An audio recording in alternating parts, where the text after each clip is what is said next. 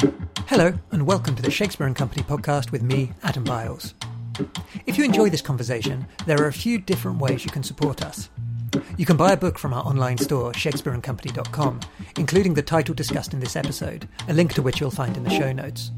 There, you'll also find our year of reading subscription, as well as Shakespeare and Company totes, apparel, mugs, and other gifts, all shipped from Paris to wherever you are in the world.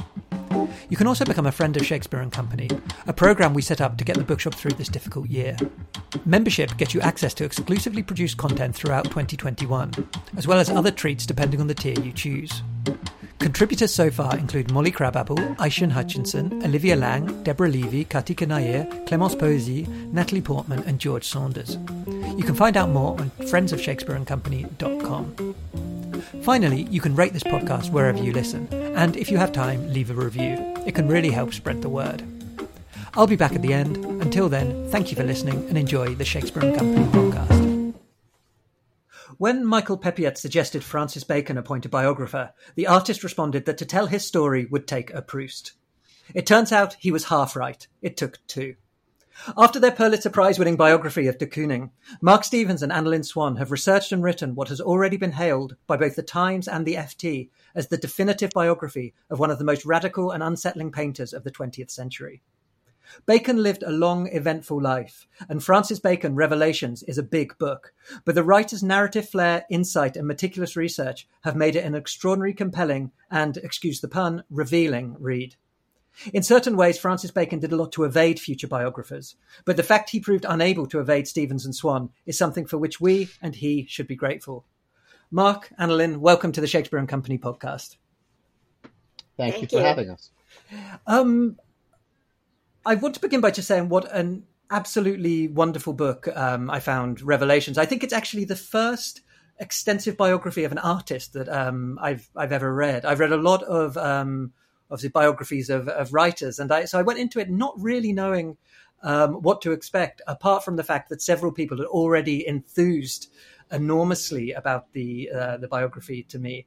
Um, but as I say, I found it absolutely, absolutely wonderful and uh, compelling read.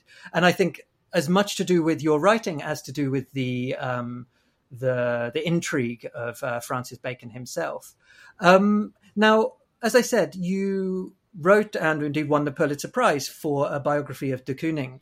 But could you talk a little bit about what attracted you to Francis Bacon as a subject and how this project got uh, got off out of the starting blocks? I think if you're writing a biography, uh, you want to be drawn to the subject for several different reasons, mm-hmm. perhaps not just one. And both de Kooning and Bacon uh, have, in addition to very interesting painting, uh, they, they, they, they, were emblematic figures in their cultures. They, mm-hmm. they stand for something important uh, in the 20th, 20th century, excuse me. Um, and so, so they, their lives are layered with, with different kinds of meaning, from the very personal to the very abstract, from painting to the life itself. And so they're, they're, they're they can, they continue to reveal themselves, mm-hmm. subjects like that. It's not, there are certain painters who are very great at what they do, but who don't have that quality. Um, Bacon and de Kooning both do. Hmm. Well, there's a life beyond the studio. You know, that's that's the compelling thing about about both de Kooning and Bacon, and you know that's not all that common uh, among artists in general that they have a larger than life presence in the general culture. Hmm. Is that, is that is that so? I mean, the sort of because often sort of we have this sort of cliche view of an artist of having kind of, um, I guess the kind of the bohemian life in a way, and sort of you can imagine the bohemian life mm. leading to lots of um, interesting stories and intrigues. But has that been your experience that sort of maybe some of the more, more interesting artists for their work are perhaps less interesting as as characters? Well, as you say, that there have been a lot of bohemian artists. Uh, that's not so unusual and those stories uh, ha- have been told many times. Uh, the thing, what's different about Bacon is that he really set the dark edge of 20th century art. And mm-hmm. 20th century art, uh, the 20th century itself is a very dark one. So uh, it's immediately interesting for reasons um, apart from simply his art or his personality or his character that he did that, that he set mm-hmm. this dark edge. Why, you want to know? How did he do that? What does that mean? Um, he was also a homosexual in a period uh, when many people remained closeted, and he, he never hid that. Mm-hmm. That's also interesting. That has a kind of symbolic import or a thrust about the about the 20th century. And then yes, there's all these uh, personal things that are intriguing. His his persona that he developed all over the years. This this uh, this strange bohemian creature, not entirely true, but fascinating, that uh, that we explore in the book. Um, mm-hmm. So there's many different levels you see, and, and it, it, it, it unfolds. Yes, and also with Bacon, um, you know, he was part of this so-called bohemian world, the world of Soho, you know, and and the colony room. But he was also part of a sort of the academic, higher literary worlds mm. of mm-hmm. England, and part of the sort of French Mandarin culture in Paris. Mm. And not that many artists really can go across that divide with such smoothness as Bacon. You know, he was an intellectual, uh, a great reader. Um, so he had an mm. intellectual private life that, you know, a lot of people just who are otherwise creative just don't have. Mm. There's a lot of points in what you both just said that I want to pick up throughout our conversation. But just coming back to this idea of him as a the Bacon persona, which I think it's towards the end of the book. Um, you compare the kind of dramatic persona he created to the sort of dramatic persona that Oscar Wilde created, and the sort of almost it, it, because of the the dates of their um, of Wilde's death and Bacon's birth. It's almost it almost felt like sort of Wilde was kind of passing on the the, the baton somehow to uh, to Francis Bacon in the way that you told it. But that when you're when you're researching and writing a biography of somebody who did work so hard in, in quite a few different ways, which we'll, we'll perhaps unpick, to create this dramatic persona how much of a challenge is it for you to to unpick it yourselves? Well, I think that was a huge challenge because uh, you know Bacon uh, hid so much. Uh, so much of his his public acting was based upon um, you know drugs and alcohol, getting himself revved up. You know, he was fundamentally an incredibly shy, uh, a man that went all the way back to being an asthmatic child, a misfit in Anglo-Irish society. And uh, I, I, think that's one of the, the surprises of the book when we teased out the extent, just how much he mm-hmm. relied upon um, sort of medication of all kinds mm. to let him dance through the nights. Mm. Well, it wasn't, and it wasn't just medication. I mean, he, he, he needed the persona as a way to answer the questions that he found, I think, both intrusive and dull in a way when, when, when he was uh, becoming well known. He, he wanted a program. He wanted a, a, a way to, a net, a way to mm-hmm. describe himself.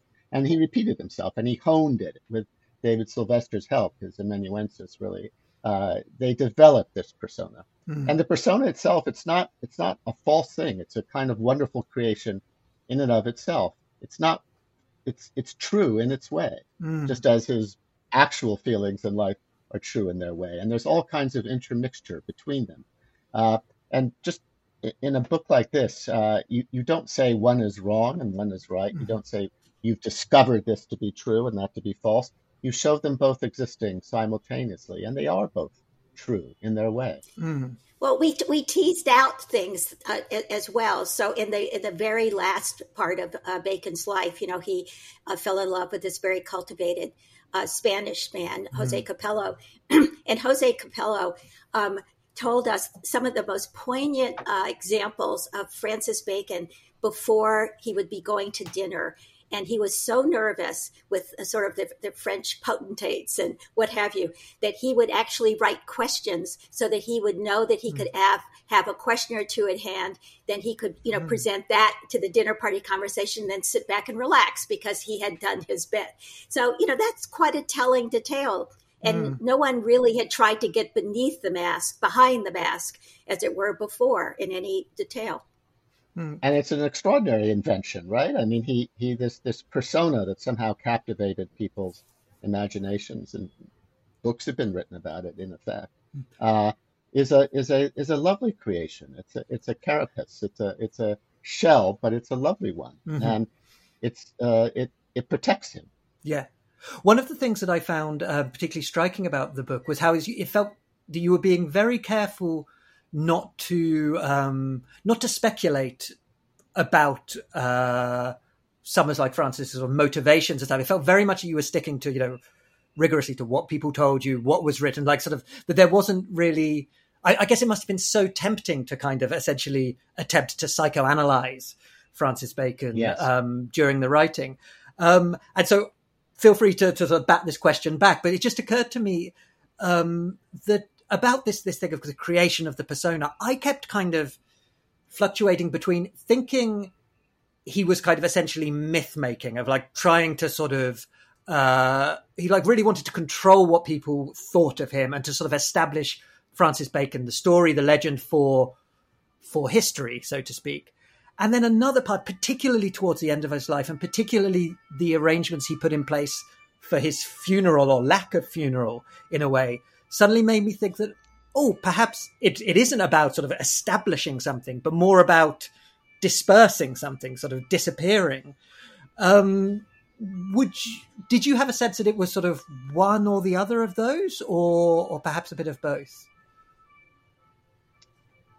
I I think he had a very difficult time uh, deciding who exactly he was. He Mm. was born, as you know, into very wealthy circumstances, but he felt an outsider there.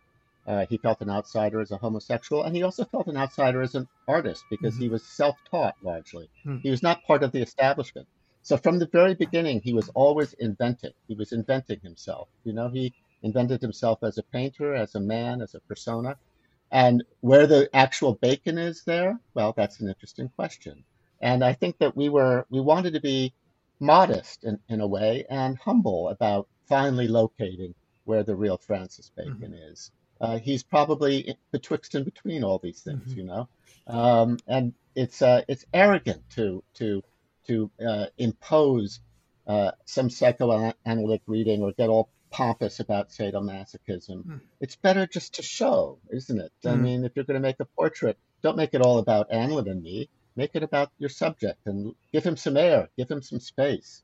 Don't But, but to you, also to your point, though, um, Adam, he created what Mark called the carapace, the the, the Mm. bacon mystique, uh, essentially so he could disappear behind it. You know, Mhm. I mean, it was he he as as we write in the book, he always knew that he was the most important person in the room, so he had to kind of live up to that. But so once he set that in place, just like Oscar Wilde, he was performing, but then that was very convenient, wasn't it? Because who was the real bacon? Who was the figure behind that?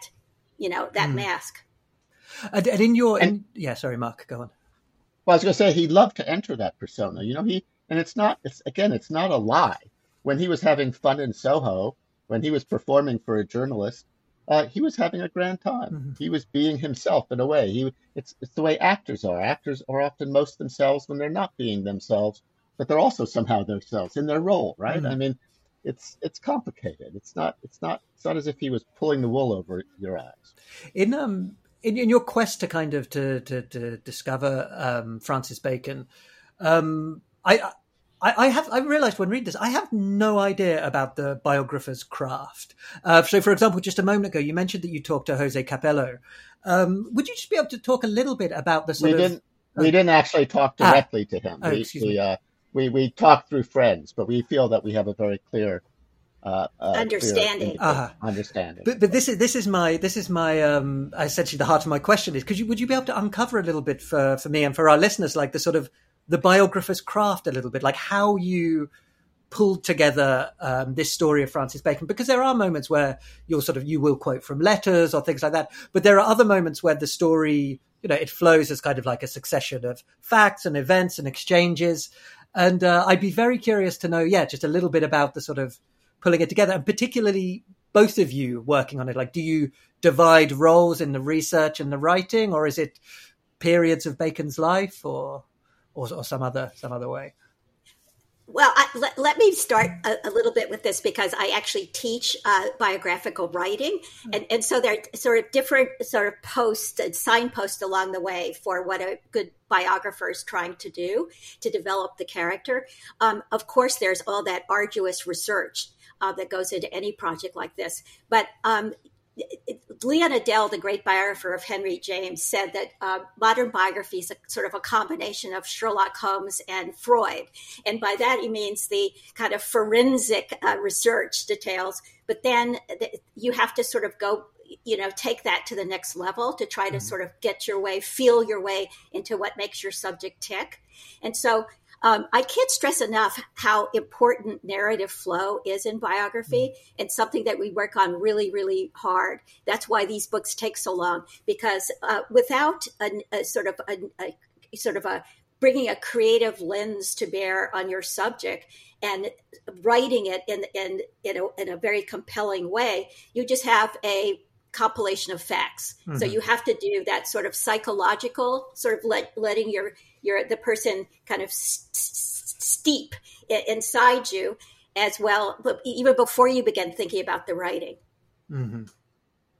I, I, would say that it's um, these great big biographies.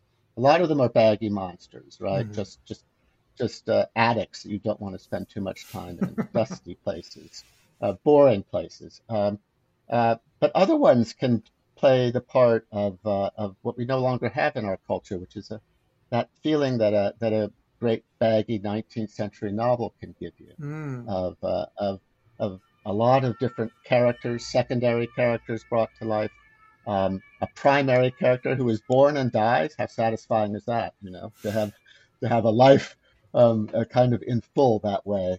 Uh, very old fashioned, mm. but it's very satisfying. Very David um, Copperfield. Um, that, that's right, and Very. and, and you, you, can you can you can provide that sort of uh, that that that wonderfully capacious and generous feeling, I think, in a mm. biography.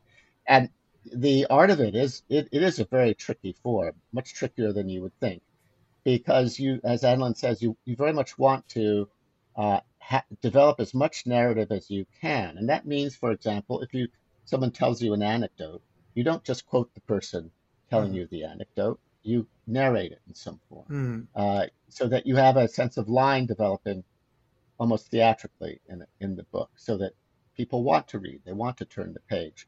Then you have to do things like change focal length.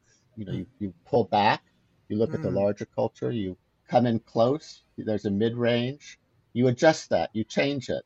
And that keeps people from, I think, getting weary. I mean, it, it'd be very tiring, right, to, to always be at the same focal length. If you're always right up against the person or if you're always far away from the person, neither is ideal. Uh, they're, they're ideal when they're mixed properly. So all those kinds of things mm. go into writing a book like this.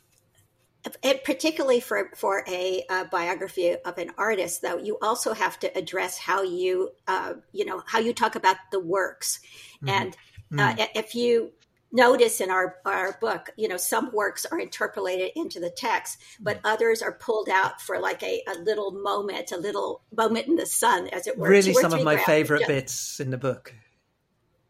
And, and that that's both a way to not clog up the text, you know, because mm-hmm. otherwise you'd be toggling you know, it's 1962 and George Dyer has come into Francis Bacon's life. And oh, by the way, it's his portraiture de- decade. So you're, you're, you know, you're handling sort of two storylines at the same time.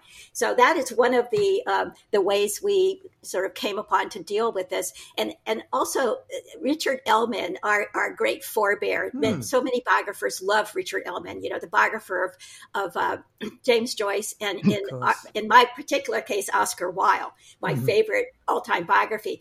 And if you look at that, he sort of did the same thing. He had this lively discussion, almost in a Wildean tone, very sparkling uh, narrative, and then he would have a sort of shorter, shorter section where he mm. would address, you know, Lady Windermere's fan or, or what have you. And so, you know, to your question about uh, biographical writing, those are all very tricky things that you have to resolve mm-hmm. as you mm-hmm. embark on one of these, so you don't become the baggy monster that you know Mark mentioned. Well, and Adam, you, you mentioned that you've read lots of literary biographies. I don't know if you're like me, but when when I read that kind of biography, and then you get to the reason you're actually reading the biography of this person, the work, the mm-hmm. book, right? When you get to that, very often there's a sort of indigestible, narrative killing yes. uh, description of the of the plot, right? Mm-hmm. And and yeah. you say, oh gosh, I read that book once and I don't really remember. Do I have to read it again? And you can't remember the names of the characters and and it just interrupts the the mm. the flow it, it's it's just it's artistically uh, an unhappy juxtaposition and it shouldn't be right because this is the reason you're reading the book to begin with so as Annalyn said our solution to that was to um, put uh, uh, to mention pictures briefly in the text and then at length after the text. So people felt that there was some separation. Another thing that does is it allows, when we look at works of art, of course, we all look at them very individually and uh, uh, with different kinds of lyrical or not mm-hmm. intent.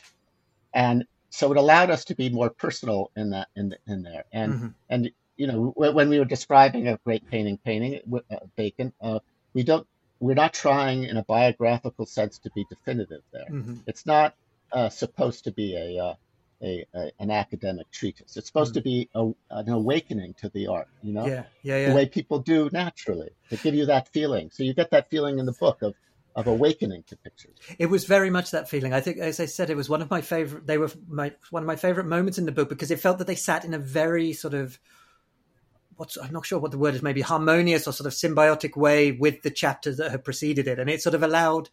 It felt sort of as, as readers, it kind of gave us space to to have a sort of uh, an impression and a reaction to a work of art. Yeah, sort of outside, or not, not not removed from the life, but just a little bit with a little bit of distance, as one might space. Yes. Yeah. And again, that's modesty. That that's a certain humility in the in the biographers. I mm-hmm. think. Um, one thing we often say is you, you really mustn't reduce the art to the life or the life to the art. Mm. But you want them to live together in a way that sort of feels natural and right, mm-hmm. so that the reader will have been uh, adjusting and thinking about and considering the life. Then here will be a discussion of the work of the art, but nobody's saying it's just because he had a bad day that he made this painting. Mm-hmm. You know, it's never so simple. Uh, we used to say about de Kooning that uh, a lot of people have bad mothers, but they don't all turn into de Kooning. You mm-hmm. know? um, again, this, that space, that feeling of some space between the art and the life mm-hmm. is a wonderful feeling, I think. The other thing I hope that we accomplish by break, breaking out the paintings is to bring up some of the lesser known dimensions of Bacon's art. Um, mm-hmm. You know, people, for example, don't really know or celebrate the the self portraits in anywhere near the mm. way they do uh, Bacon's famous big, huge, grand triptychs. But in fact, uh, Bacon was one of the you know great portrait painters of the 20th century and that began in the 60s and continued to the end of his life. He also painted uh, late landscape paintings, which are you know quite striking, like Blood on Pavement, things like that. So we had the ability uh, by you know picking, selecting the paintings as we did to sort of hit upon these dimensions, which really aren't usually covered in any kind of way with Francis Bacon. Mm. Just one um, final question on the sort of the the biographer's art with, with, the sort of the, de Kooning project before, um, I mean, on the on the very sort of surface uh, uh, uh, view of it, you could say these are two sort of like quite similar projects. They're artists whose lives were similar sort of lengths, expand similar sort of uh, period, well, almost almost exactly contemporaneous period in history. Uh, but I'm just curious to know, in the sort of the research of it, particularly the gathering of it and access to to, to people and to, to archives and things like that. Were they quite similar experiences? Could you use a lot from what you'd learned while writing the de Kooning one with Bacon? Or did you find that because the character was so different and the, uh, the art so different that you, it was sort of, it required sort of relearning uh, the art again? I would say no. I would say that they were sort of closer in feeling than not. One key difference, however, was with de Kooning, the the trail, the old world part of his life, you know, that he left as a stowaway, um, had been virtually erased. Whereas mm-hmm. with Bacon, and luckily for us, there was much more in the way of the sort of early Anglo Irish world that we could sort of delve mm-hmm. into in Tangier. People were still around, mm-hmm. they were still willing to talk. So I would say uh, happily, I felt that we got more uh, nitty gritty detail mm-hmm. uh, for Bacon than we did for de Kooning, try as we might. Although, you know, it's very sad, but not nearly enough. I mean, the uh, both de Kooning and Bacon, um, there were people alive for a very long time uh, who could have spoken mm-hmm. in a most interesting way about their about their childhoods and they really were never consulted or interviewed. So we did find in, in each case there's just enough, I think, mm-hmm. uh, to to to make the picture full. And you were talking about technical issues. That's another technical issue. You don't want the beginning of a biography. You don't want any part of a biography to feel thin. Mm. You know, So if you have too much information about the end, you have to you have to tighten that in a way so that it doesn't overwhelm the beginning. Mm-hmm. There are people who disagree with that. There are people who say, well, you shouldn't. Uh, who cares about the early life uh-huh. of someone before they become known? Mm-hmm. But that that's not how I feel. I think it's it, you you really want a portrait of the life. It's mm. a portrait, and it includes all those years. It's sort of maybe you, you know. I'll, I'll, no, go on. No, I, was just okay. I was just going to say, um, you know, people would look at our book, and, and several English reviewers uh, called it a thunker of a biography. Um, but you, you, know, there's so much more we could have put in there. You know, uh-huh. um, but but the, but the you know the one essential thing I think again to in the art of and craft of biography is it's really important not to hobble yourself initially um, mm-hmm. with sort of saying right okay now I, we've got to move on because you know there's there's too much there and then there so what you have to do I think is just write it in the most kind of expansive again narrative narrative narrative and mm-hmm. then you can cut but um, you know it, it uh, crafting one of these uh, big biographies, you know, takes a lot of time. And I'm sure that one of your questions would be, why did it take 10 years? A lot of it has to do is once you always, you acquire all that information, then you begin to shape it. Mm. And you asked how we worked. It's, it's seamless. And, but we go through six or seven complete drafts of the mm. book before it's finally published. Mm-hmm. I, I, for me, ten years seems like a perfectly reasonable amount of time to spend on a book like this. I, uh, I spent seven years writing a novel, and that sort of didn't require hardly any research at all. So I could kind of, so ten years seems like a very, um, it's all quite a swift. Uh... Thank you, Adam. Thank you. and just to that that that point about sort of uh, people said, oh, you know, who cares about the childhood? Like maybe it's a, again a sort of a, uh, an interest in the sort of psychoanalytic world or something like that. But I sort of is it, is it the old Jesuit saying, you know, give me a child before he's seven and I'll show you the man or something like that? It's that sort of thing of, and I found that very much with, with Francis Bacon. There's sort of like there is so much, and again, without being prescriptive on your part, so much about those early years in uh, Ireland that that seemed to kind of to, to resurface in the character in sort of quite uh, quite unusual and quite unexpected ways throughout uh, throughout his life. Well, Bacon himself said that he thought that artists in general remain closer to their childhoods than hmm. other people do. And interestingly, you know, he never went back to Ireland. And you can look at that two ways. You can say, well, he was bored by Ireland, or you could say he was too not bored by Ireland. Mm-hmm. It was too, he just didn't want to put himself through the intensity uh, of the response that would be required of him if he went back to his childhood places. I think the latter is likely the truth here. And yes, I don't see how you can do a portrait in, in literary terms without the early early years. Mm-hmm. Um, it's it's a mystery to me that people think only the only the famous years are important. And yet, Bacon, I mean, not necessarily had lots of famous years because I, I suppose he was relatively. I mean, he was in he was in his uh, early forties, if I remember rightly, before he had like the big uh, breakthrough with um, three studies for the figures at the base of a crucifixion. But one yeah. thing that struck me is just coming back to this this idea of the um, the kind of the David Copperfield sort of long narrative arc.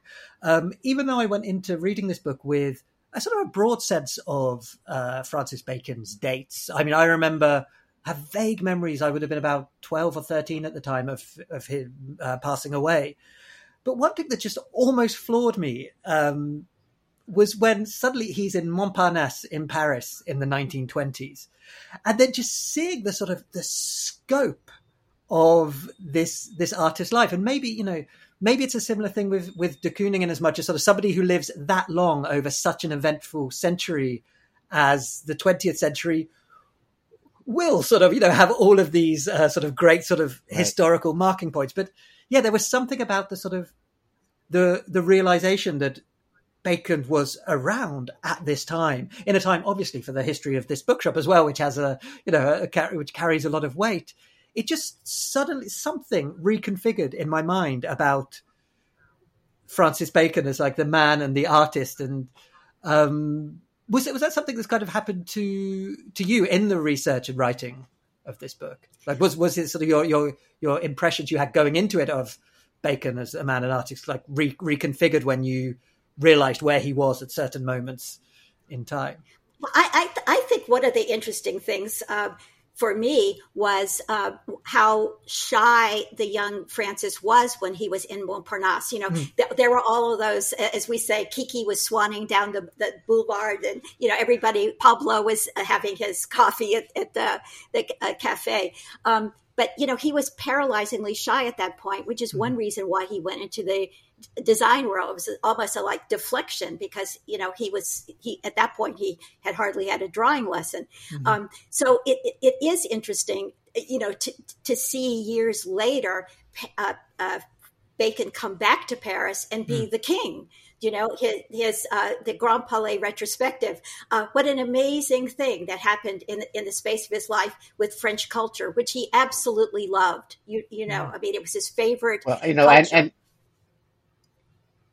you're you're right that uh, I don't think we knew going in that there would be these sort of sounding bells of, of big century moments in, in, his in his life. Uh, I mean, he went as a as a as a person as a person who now would be an, an early student in college or university. He was in Weimar, mm-hmm. Berlin. Yeah, yeah, yeah. You know, one of one of the one of the truly essential places. Not for long, and then also in Montparnasse, uh, another e- equally vital and truly essential place. Now he was doing it as a very young man, and and there's a sort of strangely displaced, and he tried to erase these things a mm. bit. But there he was, right? I mean, there he was at those in those two places right then when mm. they were at their at their keenest point. I mean, and also it was the this, intersection. There, well, there's this quality of fate that kind of uh, it sounds sentimental, but uh, again and again, there's this strange sort of again, it's like a tolling bell. That, you know George Dyer's death right at the mm. at the this like a sacrifice when he's having his great show. Peter Lacy's death. These things happen in, in a way that has seems to have something to do with with fate, which has to do with his love of Greek theater and all mm. those things. You wonder how does that come together, and how lucky are we as biographers to have a life that uh, unfolds in that way. And we also brought up the design aspect of his life, you know, because right. while yeah. everybody was focusing in later life on Picasso and Man Ray and, you know, everybody, all the artists who were in Montparnasse, it, also there's the Eileen Gray part, you know, mm-hmm. the wonderful Anglo Irish uh, uh, architect and designer who's now getting her due. But you know, th- there was a, a, similarly very, very vibrant and important world of uh, design going on in Paris, and it was the moment when Art Deco was ending, and this, mm-hmm. you know, was this this new, very modern uh, sort of uh, chrome furniture was coming up, and to have Bacon at that intersection of those worlds, and really no one had ever uh, really delved into that because Bacon, as Mark said, tried desperately to hide that uh, design part of his career. So, yes, what a moment, early moment he had in Paris. And then, of course, the later moments that, when, that he had in Paris, mm-hmm. including that, the final, you know, apotheosis of Bacon with the Grand Palais show. Mm-hmm.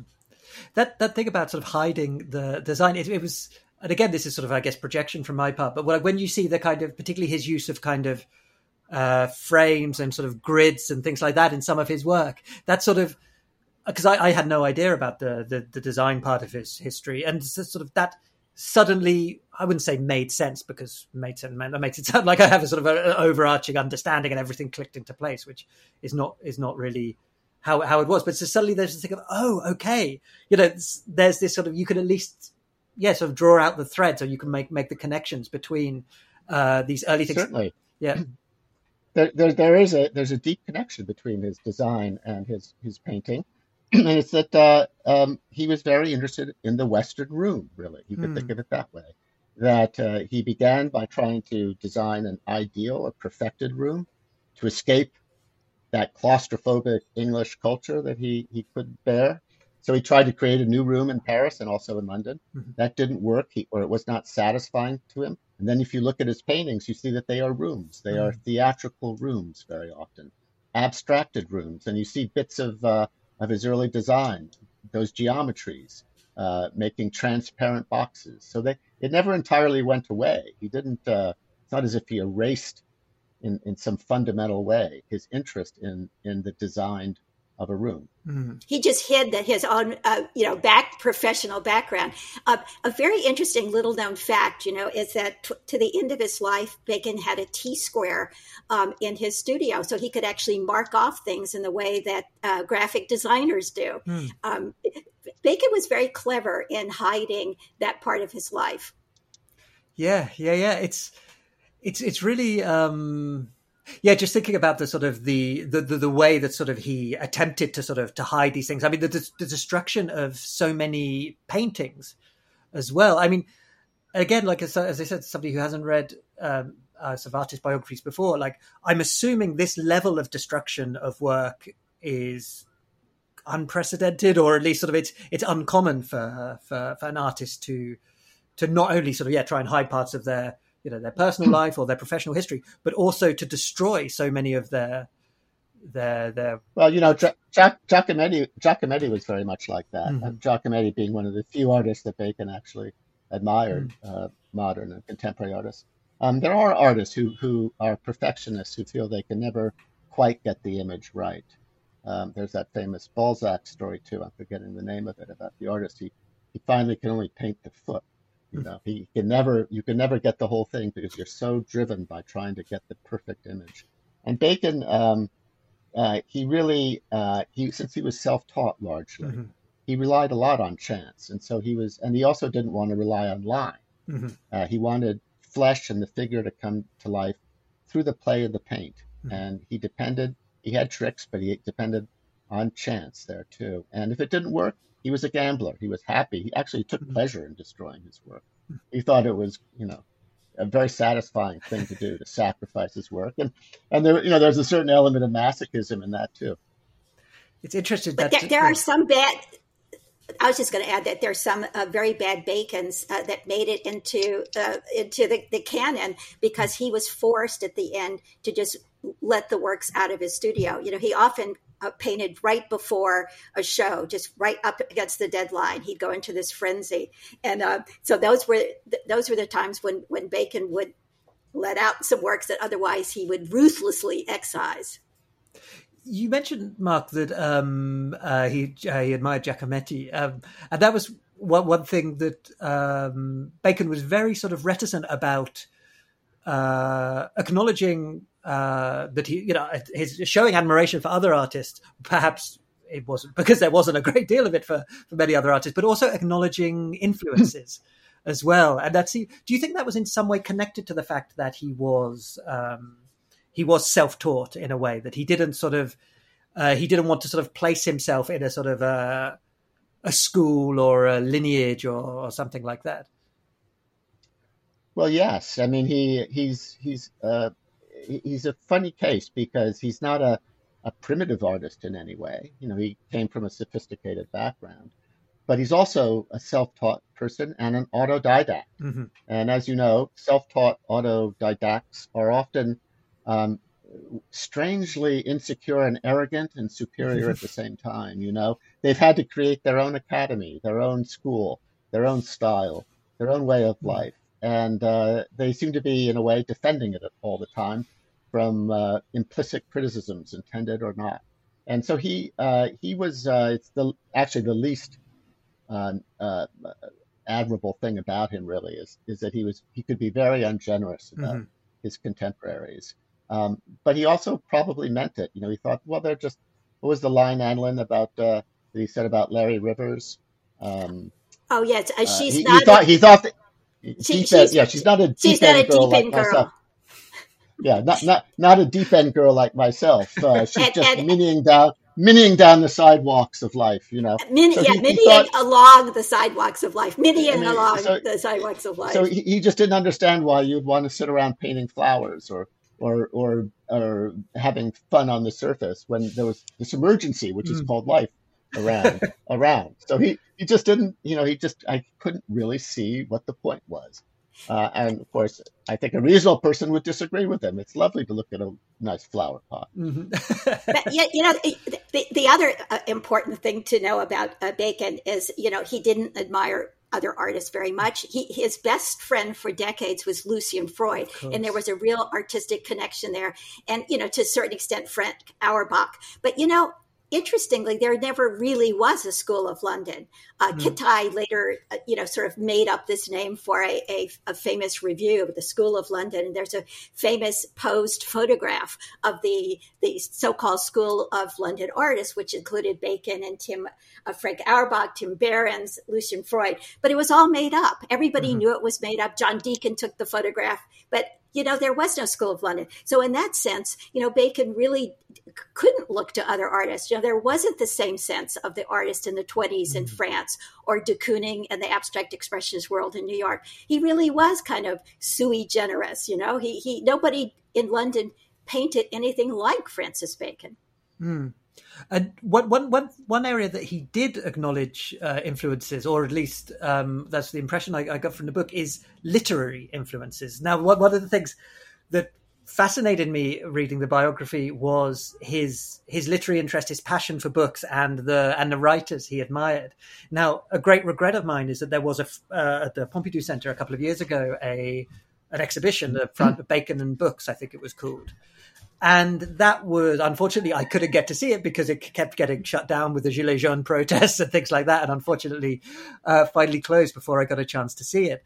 But the, yeah, there, I, I, found that very sort of informative, um, reading the kind of uh, writers that he admired. So sort of Nietzsche seemed to be his formative kind of, I don't know, would you say philosophical or literary influence on him? I he, he I think definitely Nietzsche is the is the is the dominant philosophical influence, and but I think there's a I think he identified with Nietzsche mm-hmm. in a mm-hmm. way, who was a uh, sickly man, thwarted, could never quite finish things. Um, I, I and and who who really wanted to create another kind of uh, culture in, mm-hmm. in Western culture.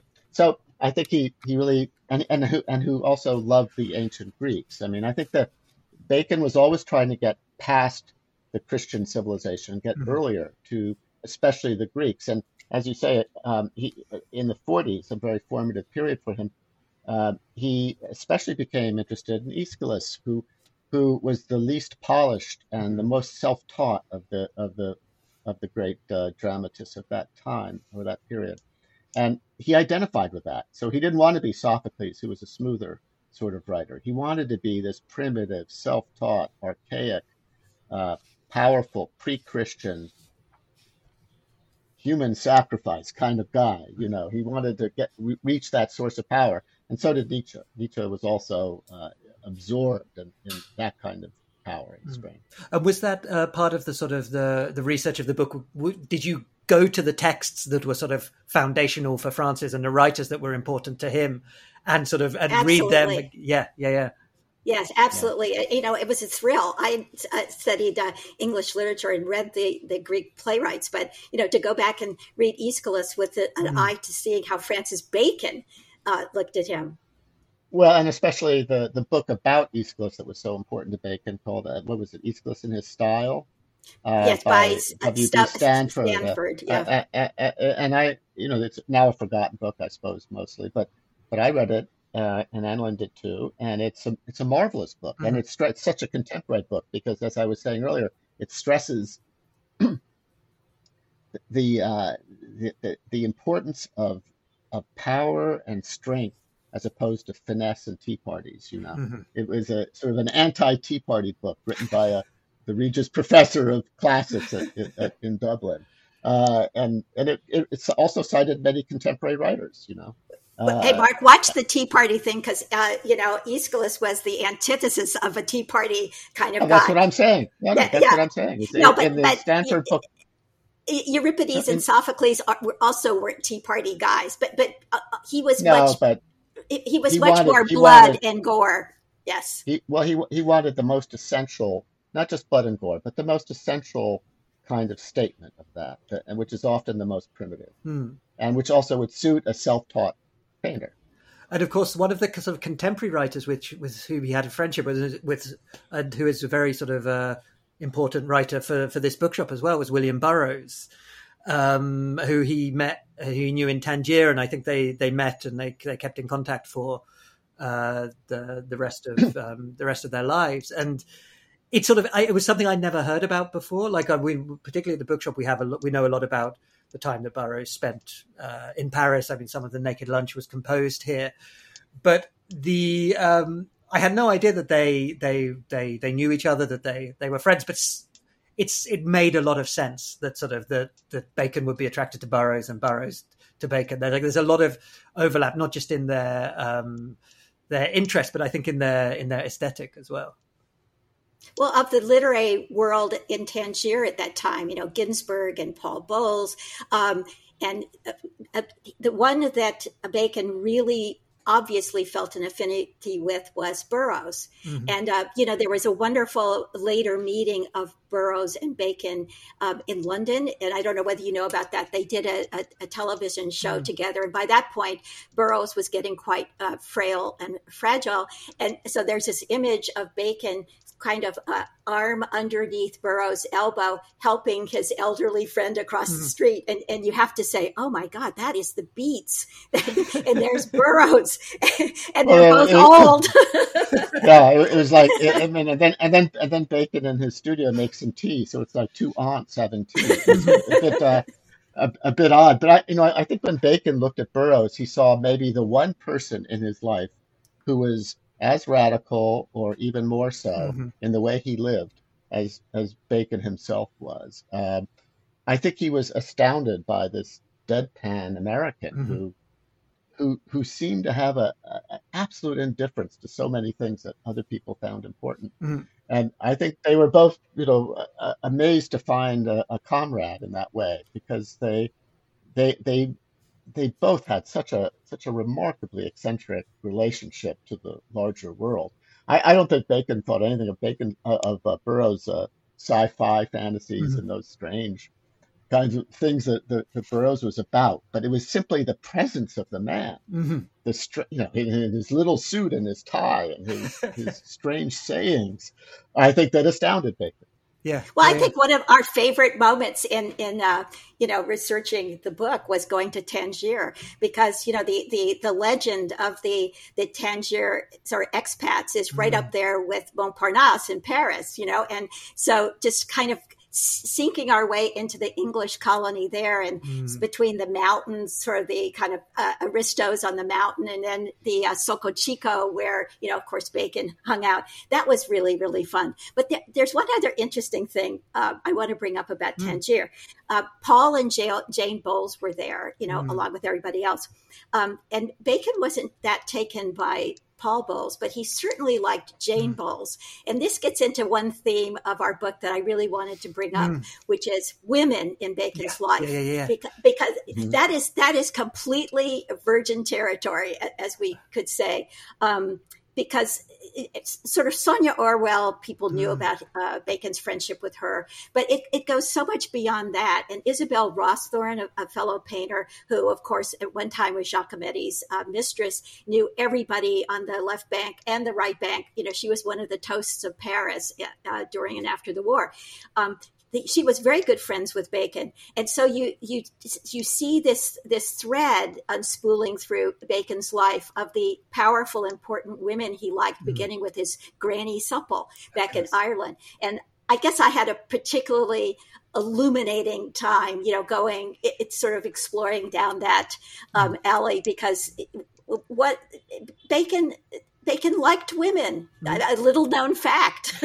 Not just Muriel it seemed to be sort of in, in the sort of um, the Venn diagram of women in Bacon's life that he grew close to. There seemed to be the thing where they all overlapped. Seemed to be in this kind of spiritedness. In fact, it wasn't. There was there was it was always sort of the very sort of assertive women and women who were sort of like were not were not afraid of sort of engaging with life and yeah exactly yeah no they were they were rules breakers in their time the women that he liked they mm-hmm. were people who uh, who just lived their lives as they wanted, despite the consequences, which is of course so difficult for women then. Mm. Um, you know, even in, in Paris, I mean, Madame Bocquentin is, yeah. is uh, a vital figure. Uh, we don't know that much about her, but uh, she certainly taught Bacon French mm-hmm. and uh, gave him a welcome hand in Paris when when he didn't have many. And also Madge Garland, lest we forget. Madge Garland is a, a, character who never played a part in, in Bacon's past before now. But Madge Garland had been, you know, she was lesbian. She was fired from British Vogue because she was lesbian. Uh, but she had this great network of, of lesbians in Paris, of, of whom, as you know, there were many. and, uh, and, and so she was also instrumental in, in, you know, Bacon, furthering Bacon's design career. Um, mm-hmm. you know, she wrote a great article in 1930 called "The 1930 Look in in uh, British uh, Design," and began the the whole article with Francis Bacon's show of uh, you know he had a show at his studio at Queensberry mm-hmm. Mews. So again, women come in you know into focus much more uh, in Bacon's yeah, life here. And, and so, so does careerism in a way, because you know artists never want to be thought to be tainted in any way by by by ordinary ambitions. You know, uh-huh. they, it must be that they're they, they want to be the genius who's discovered, and then other people show their work. But never for a moment would they try to cultivate somebody or do any of these things, right? Um, of course, that's a lie. Mm-hmm. That's a it's a sentiment. Uh, and Bacon uh, was like that too. He was he was indifferent to many things, but his career was not one of them. And he he he was not uh, he was not he he was good at cultivating people and also not cultivating them in a way that impressed them. Mm. You hmm. know, I mean, in the English establishment, Bacon uh, showed no particular interest in in hanging around with the fancy people, and the fancy people noticed. Mm. You know, they they were impressed that he didn't do that. Now, where's the where's the where's the nub in that? Where's the truth? Where's who where who's manipulating whom? It's not altogether clear. Uh, Bacon was uh, was was a was very good at managing his mm-hmm. career often enough.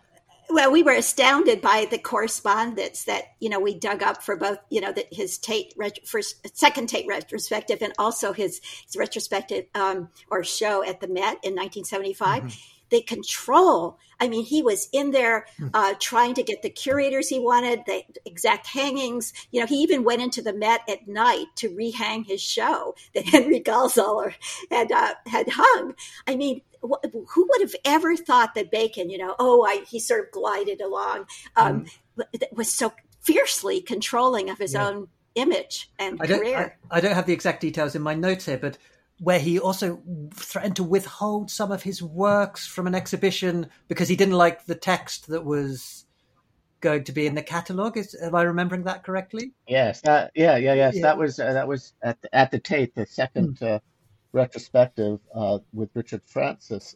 Yes, that was. Uh, I mean, he he loathed the idea of all these academic termites kind of going in and eating through his his own view mm-hmm. of, of himself and his work. You know, they were going to go back and consult original sources. They were going to do the whole academic thing. Uh, uh, uh, they were going to look at every single painting and try to describe its sources, its provenance, all that.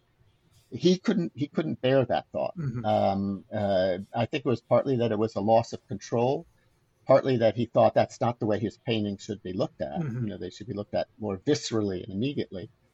Uh, but also that uh, that he was an elderly man, and this is going to be his monument, and mm-hmm. he couldn't stand the idea of anyone else doing it. Mm-hmm. There's um, we, we won't don't have too much more time, and there are several things I do want to uh, to, to talk with you about. Um, the first one is just picking up something that you said earlier, Mark, about uh, getting past um, the sort of the Christian culture, um, which is obviously definitely a sort of a, a fundamental part of Bacon, and yet at the same time, kind of Christian iconography, whether that be the crucifixion or the sort of the representations of uh, the popes, um, and even just I guess the use of the triptych in a way is a very much a kind of a, a sort of a, a crucifixion uh, dynamic in itself. Mm-hmm. And yet, that was one of the things that sort of baffled me quite a lot about Bacon was it sort of I, I expected because of this kind of presence of the religious iconography for there to be a real sort of preponderous religion or religiosity in his background, and I didn't get that sense particularly from his childhood, or no, or no, or, or that the sort of like the religious education was something that had particularly um, sort of uh, psychologically crippled him or something like. And I, I, I'm just. Mm-hmm. I yeah, I, I, said I'm still left a little bit sort of uh, uncertain about the attraction of this sort of Christian, specifically iconography, to to Francis Bacon? I think he was fundamentally interested in in human sacrifice, in mm. sacrifice, the idea of sacrifice, which of course is very important to ancient and classical culture. He was also interested in bullfights, for example, another of form of ritual ritualized sacrifice. But the Christian sacrifice is part of that, isn't it? Mm. I, so I think it's best seen as as an available um, means, uh, inherited and, and resonant means that Bacon could use to pursue his interest in this idea of human beings being sacrificed before uh, great forces that they can't control. Mm-hmm. And I, as I said, I think we think it goes back initially to pre-Christian uh, sources, but it occurs in Christianity too, especially in the crucifixion. Mm-hmm. And also a, a, wonderful quote, Helen Lessore, uh, the art gallery dealer, and, and she was also a critic. Uh, Helen Lessore uh, wrote an essay about Bacon, and she said, um, if I'm quoting this uh, correctly, the very intensity of his disbelief led to belief. And she saw him as a sort of post christian you know post christian but intensely uh, driven by some sense of religion or religious force mm. or you know something that was beyond just mere mortal clay. Yes you, you have the feeling in this work that traditions are coming apart. The western tradition is coming apart. It's like old velvet fraying. Mm. he, he the old master there's this old masterly fraying quality. there's this Christian fraying quality, this sense of great empty rooms where uh, the light is not quite right, and uh, there's p- bits of luminous intensity, and and then other areas of just sort of ordinariness. Uh, it's this, you know, this sense of an empty room, of a haunted house, that mm. kind of thing. Do you think that was also partly um, to do with his kind of fascination is maybe too strong a word, but sort of interest in um, Nazi iconography as well, because that that sense because I, I, suppose the Nazis were in very you know hmm. uh, much inspired by the kind of sort of the classical you know perversion of the kind of classical ideas of sort of sacrifice and and things like that. Um, yes, and, and, remember Nietzsche was so important to the Nazis, of and of course it was essential to Francis Bacon. But unfairly, unfairly. I mean, the Nazis really have terribly abused mm-hmm. Nietzsche. I mean, well, of um, course, but but Bacon, you know, Bacon was riveted by anything to do with that kind of sacrifice and the quality of, um, you, you, know, man as as as beast. That that was re- that really was essential to his thinking. Yeah, but he saw he saw that he saw Nazis as the beast. You know, I mean, so he wasn't he was not one of those artists who was attracted to Nazi ideology. At least we didn't mm-hmm. find any indication of that. Maybe oh, for a brief yeah, no. moment in the 30s, but he he he showed those great spaces, those uh, Leni Riefenstahl mm-hmm. spaces, as as as monstrous, as dangerous as and the and the Nazi leaders themselves as animal like. Mm. So he he was not a he was not in any way pro Well, that was one thing I found sort of actually very refreshing about Francis Bacon was how unattracted to ideology he seemed generally. Actually, like there was sort of because yes. I think one of the things that sort of seems to destroy so many 20th century artists and writers is that the moment that they hitch themselves to Stalinism or something like that, and you just sort of ah, you get this sense of kind of I, get this feeling of sometimes of disappointment. It's sort of, oh, I thought you were a really interesting, complex, nuanced figure, and then you were seduced yeah. by by this. And yet Bacon seems sort of yeah quite detached from all of that and quite uninterested in political ideology, at least. Well, absolutely. in the in the classic sense of, of political ideology, you're absolutely right. But you know, another interesting contrarian thing about Francis Bacon was that he was a he was a Tory at heart. He was very hmm. conservative. Mm. He hated you know social welfare and all those things. And you know, people sometimes got that, angry at him because he would voice this. It's not it's not that he hated social welfare. He actually believed in he he once said that he believed in the Christian idea of of helping others he just didn't believe that human beings were capable of it, and usually. And what really annoyed him was uh, that self-admiring pity that uh, that that certain kind of well-off Westerners have. They admire themselves greatly for taking an interest in the working class or the poor, mm-hmm. and he, he saw that self admiration, and that's what he, I think, really was bothering him. It wasn't helping the poor so much that bothered him. Uh-huh. Well, I have a slightly different view of that. I think that that uh, Bacon really was a, an old fashioned Tory. If you read the letters to his family, you know he was constantly uh, moaning on about you know foreigners moving to London and and uh, you know what are all these social welfare programs. So no, I do think that, but you know England English culture is filled with these kind of harumphing mm-hmm. uh, people, and, and yet again a great contradiction, isn't it? That Francis Bacon, the the the homosexual sacred monster of Soho and all of that, you know, at at, at heart he could also be uh, a, a, Tory, and that's a, one of the uh, wonderful contradictions about him. But your your fundamental point is right. He he he he was not an ideologue, and he thought that ideologies in general were just a a, a, a crutch nonsense. Yeah, a crutch. Which, in a way, sort of. Um, yeah, sort of does as a sort of like an archetypal artist of the 20th century. Is sort of that's a sort of the the anti-ideologue is um, kind of the artist. well, you know, he would he would he, as much as he admired Michel Leiris, uh, which he did, he idolized him almost. He laughed about that the Mandarin love of say Maoism. Mm. You hmm. know these these very well off literary figures in France living in the most splendid flats on the Seine, uh, sort of uh, sort of admiring Mao and the, and the Cultural Revolution. Mm-hmm. I mean, he did think that was nonsense. Uh, as we say here, plus ça change.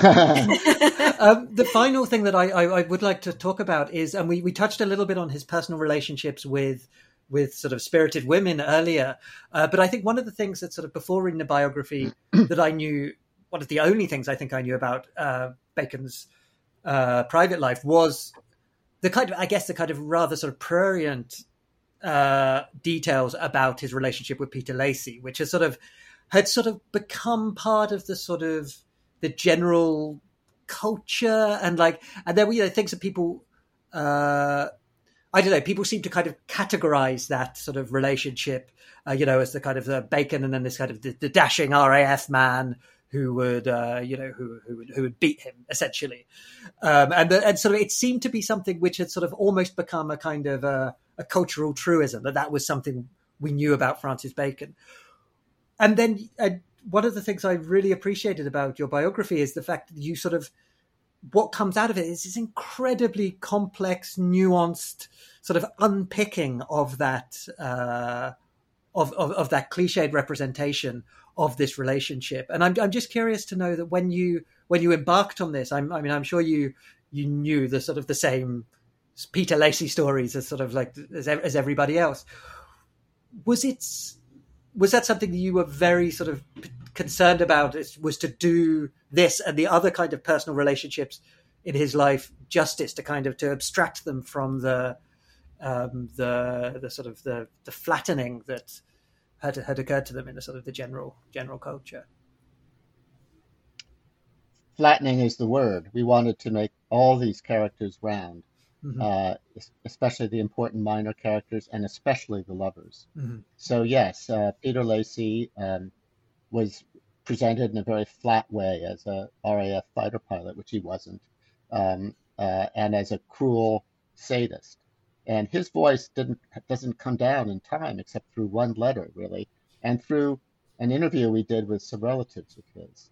And through that, and through also forensically looking at Bacon was always, even in the early 60s, was asking, "How's you know where's Peter?" They'd they'd broken up again, but he was also asking, "How is how is he? How's he?" So we could see that it was a it was a not just a a, a sadomasochistic drunken relationship. It had those qualities to be sure, but it also had all these other elements, and we wanted to to include those too. Mm and, and, the same goes for George Dyer. You know, mm.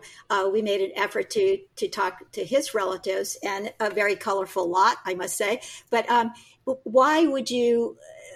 You know, the stereotype was was so unfair both to Peter Lacy and and to Bacon. You know, mm-hmm. there was so much more to Peter Lacy, and we we just had to set the record straight and and reveal the rounded you know relationship for what it was also how how it's so interesting that Bacon, of course, he had uh, many one night stands and he was interested in, in rough trade and those things, but but he also was interested in sustained relationships, mm-hmm. and he really almost never gave up one of his sustained relationships. He could never quite break off. So he he he he uh, he complained all the time, but he didn't really abandon Lacy, not altogether. And the same is true about uh, his other important lovers. So he had both this uh, kind of persona of uh, of rough trade and and all those great stories, but also this more domestic side. Mm. Um, and it, it's it's interesting to hold those two ideas in your mind at once. Mm-hmm. Which seems to be a kind of a repeated theme in this conversation. Actually, the kind of that Bacon yes. does seem to sort of yes sit between uh, two different sort of sometimes two different kind of ideas or positions which might be considered contradictory in some way, and he seems to sort of to embody both of them well, if you want to go back to the Richard Ellmann, where you know we, we spoke earlier of, of, his Oscar Wilde, you know his Oscar Wilde emerges as as the also the bon vivant, the, the precursor of Francis Bacon. But there's also the the, the private Oscar Wilde, you know, mm-hmm. and the sadness of the of the late years the, poignance of his death in Paris. And so there you have, a, a, a, you know, you see again a figure that has has become historically, oh, Oscar Wilde, the dandy, mm. um, same thing, you know, and and Francis Bacon, the sacred monster. Well, that's really not the entire story, mm. now is it? Mm. That really is more or less all we've got time for. But one last thing I would like to indulge you, which I'm afraid is quite a sort of trite question, but yes, I say please indulge me I'm just so curious to know if each of you have a favorite bacon. Like maybe it was your favorite bacon before you started writing the biography and it's remained so, or perhaps it was something one that you discovered in writing and it has become your your sort of your your your, your favorite or a particular sort of uh, particularly important bacon uh, to each of you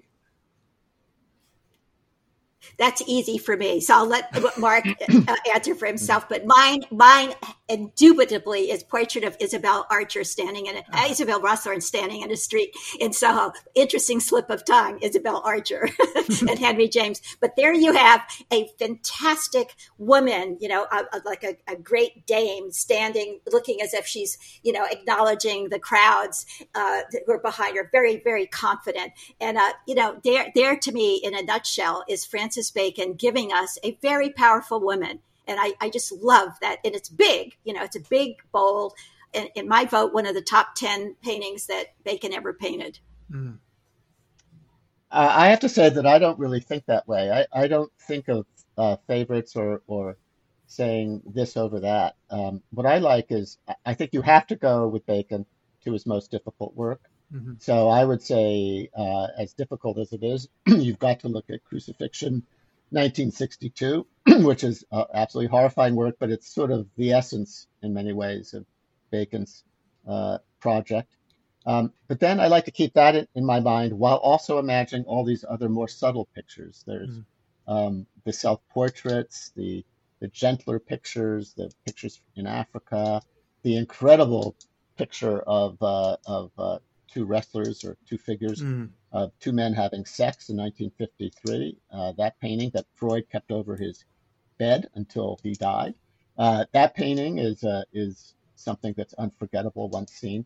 So I don't know. I I, I just get this. Um, know, they they kind of they create a, a, series of echoes in my mind. And, and what, I, what I you think... have is many favorites, Mark. But uh, I, I want to. I, I want to also also I, I, also have ones I, I also I also have ones I hate. I exactly, but the, my, my, my other candidate is something that is almost unknown. It's called Elephant Fording a River, and it came out of uh, Bacon's. Mm-hmm. Uh, it was one of his South African veldt paintings, and it's just one tusk of the elephant gleams white as it's fording, you know, this big, this massive form is fording the river against a, a, the background of impenetrable t- trees, and there's one white tusk, and just a marvelous painting. Most, most extraordinary sense of silence you could imagine in paint. Mm. On which note, that is all we've got time for. Um, Mark Annalyn, thank you so much. Um, to our listeners out there, I can't recommend this biography enough. As I say, it's a sort of uh, it may be a thunker, but it is uh, what's probably the most uh, compelling, readable thunker of a of a book I, have read in a in a long time. Um, Francis Bacon Revelations, of course, is available from uh, the Shakespeare and Company uh, online store. Um, Mark Annalyn, thank you so much for joining us today. Thank it's been a pleasure. Thank you. You have been listening to the Shakespeare and Company podcast with me, Adam Biles. Links to the books discussed in this episode are available in the show notes, alongside information about how to become a friend of Shakespeare and Company. If you've enjoyed the podcast, please consider rating it wherever you listen. The intro and outro music is Mr. Ginger by the brilliant Alex Fryman, available on his album Play It Gentle. We'll be back next week. Until then, take care, stay safe, and thanks again for listening.